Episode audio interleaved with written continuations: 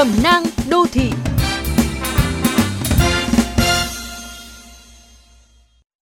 Các bạn thân mến, tháng 7 âm lịch mang nhiều ý nghĩa quan trọng trong đời sống tinh thần và tâm linh của người Việt.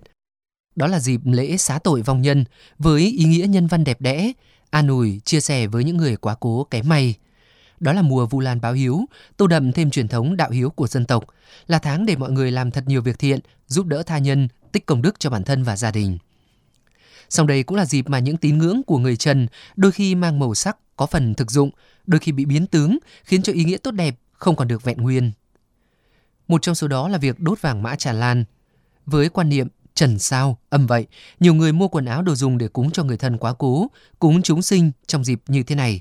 Nhưng thay vì chỉ mua ít thẻ vàng, đôi ba bộ quần áo, thì một số người đặt mua nào là nhà lầu xe hơi, mô tô xe máy, máy tính bảng, laptop, nào là điện thoại thông minh và đồ thời trang hàng hiệu các kiểu.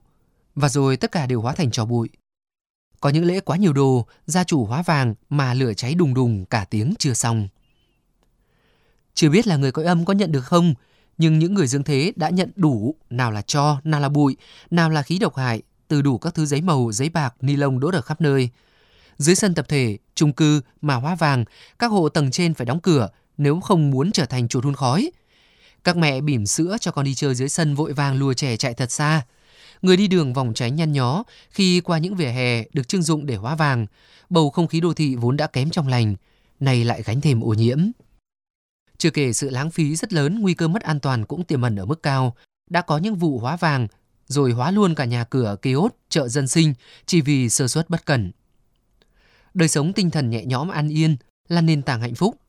Song các nhà văn hóa, các bậc đạo đức đều đã nhiều lần lên tiếng, thành tâm luôn là điều quan trọng nhất, chứ không phải là sự phô trương cầu kỳ của những đồ lễ bái.